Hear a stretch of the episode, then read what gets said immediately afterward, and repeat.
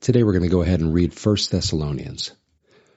Paul, Silvanus, and Timothy, to the church of the Thessalonians in God the Father and the Lord Jesus Christ, grace to you and peace from God our Father and the Lord Jesus Christ.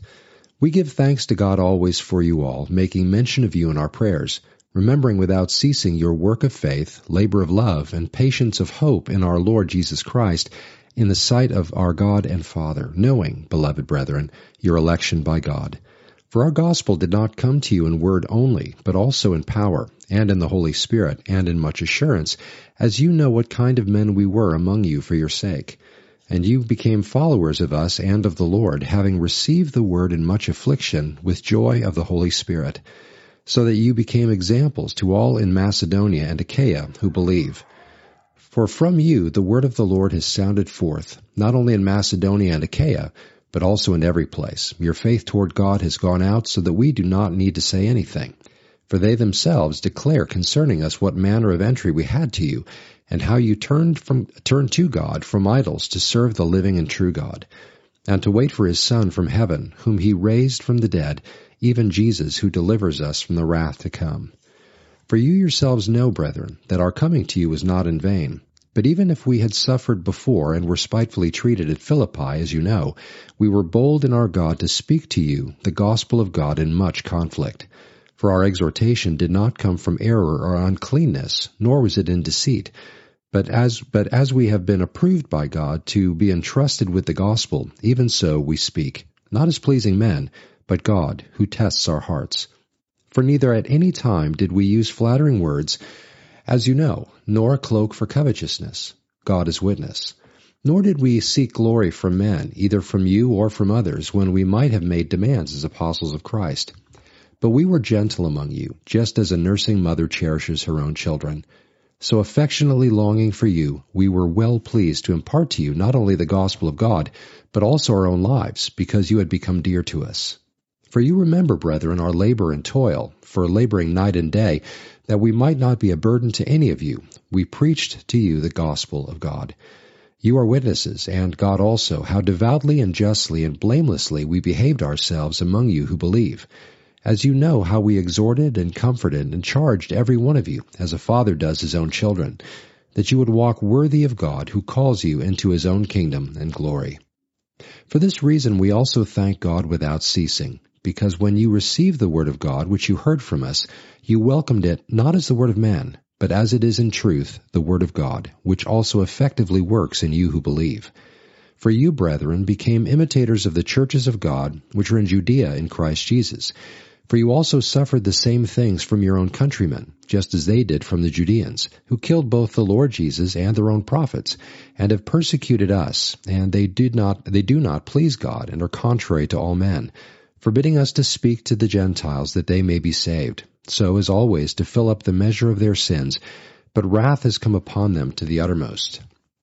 But we, brethren, having been taken away from you for a short time in presence, not in heart, endeavor more eagerly to see your face with great desire. Therefore we wanted to come to you, even I, Paul, time and again, but Satan hindered us. For what is our hope or joy or crown of rejoicing? Is it not even you in the presence of our Lord Jesus Christ that is coming? For you are our glory and joy. Therefore, when we could no longer endure it, we thought it good to be left in Athens alone, and sent Timothy our brother and minister of God, and our fellow laborer in the gospel of Christ, to establish you and encourage you concerning your faith, that no one should be shaken by these afflictions, for you yourselves know that we are appointed to this. For in fact, we told you before, when we were with you, that we would suffer tribulation, just as it has happened, and you know. For this reason, when I could no longer endure it, I sent to know your faith, lest by some means the tempter had tempted you, and our labor might be in vain. But now that Timothy has come to us from you, and brought us good news of your faith and love, and that you always have good remembrance of us, greatly desiring to see us, as we also to see you, Therefore, brethren, in all our affliction and distress, we were comforted concerning you by your faith. For now we live, if you stand fast in the Lord. For what thanks can we render to God for you, for all the joy with which we rejoice for your sakes, uh, for your sake before our God? Night and day, praying exceedingly that we may see your face and perfect what is lacking in your faith. Now may our God and Father himself and our Lord Jesus Christ direct our way to you. And may the Lord make you increase and abound in love to one another and to all, just as we do to you. So that he may establish your hearts blameless in holiness before our God and Father at the coming of our Lord Jesus Christ with all his saints. Finally then, brethren, we urge and exhort in the Lord Jesus that you should abound more and more, just as you received from us how you ought to walk and please God for you know what commandments we gave you through the Lord Jesus. For this is the will of God, your sanctification, that you should abstain from sexual immorality, that each of you should know how to possess his own vessel in sanctification and honor, not in passion of lust like the Gentiles who do not know God, that no one should take advantage of and defraud his brother in this matter, because the Lord is the avenger of all such, as we also forewarned you and testified. For God did not call us to uncleanness, but in holiness. Therefore he who rejects this does not reject man, but God who has given us, who has also given us his Holy Spirit.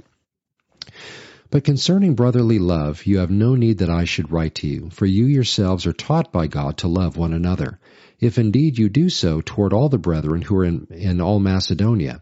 But we urge you, brethren, that you increase more and more and that you aspire to lead a quiet life, to mind your own business, and to work with your own hands as we commanded you, that you may walk properly toward those who are outside, and that you may lack nothing.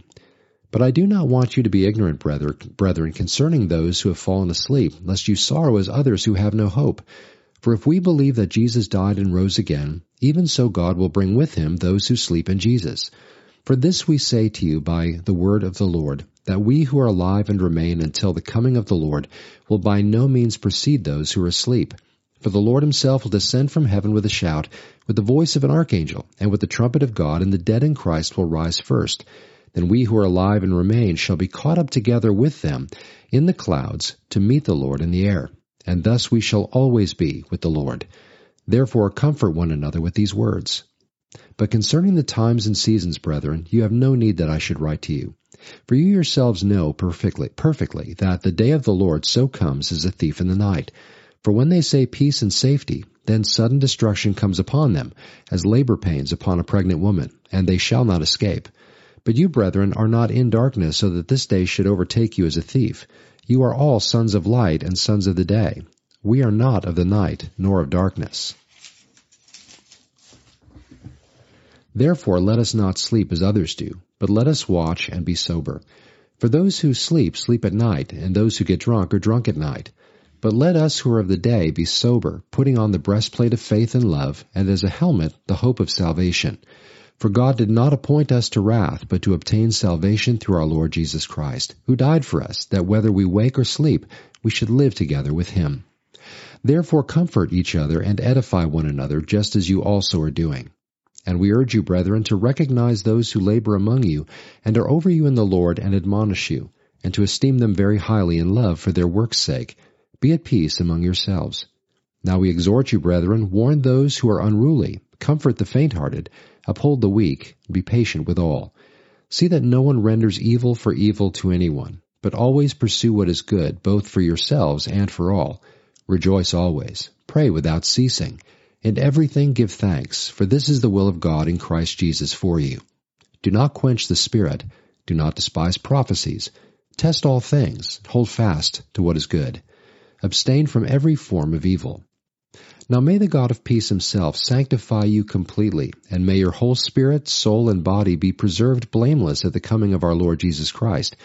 He who calls you is faithful, who also will do it. Brethren, pray for us. Greet all the brethren with a holy kiss. I charge you by the Lord that this epistle be read to all the holy brethren. The grace of our Lord Jesus Christ be with you. Amen.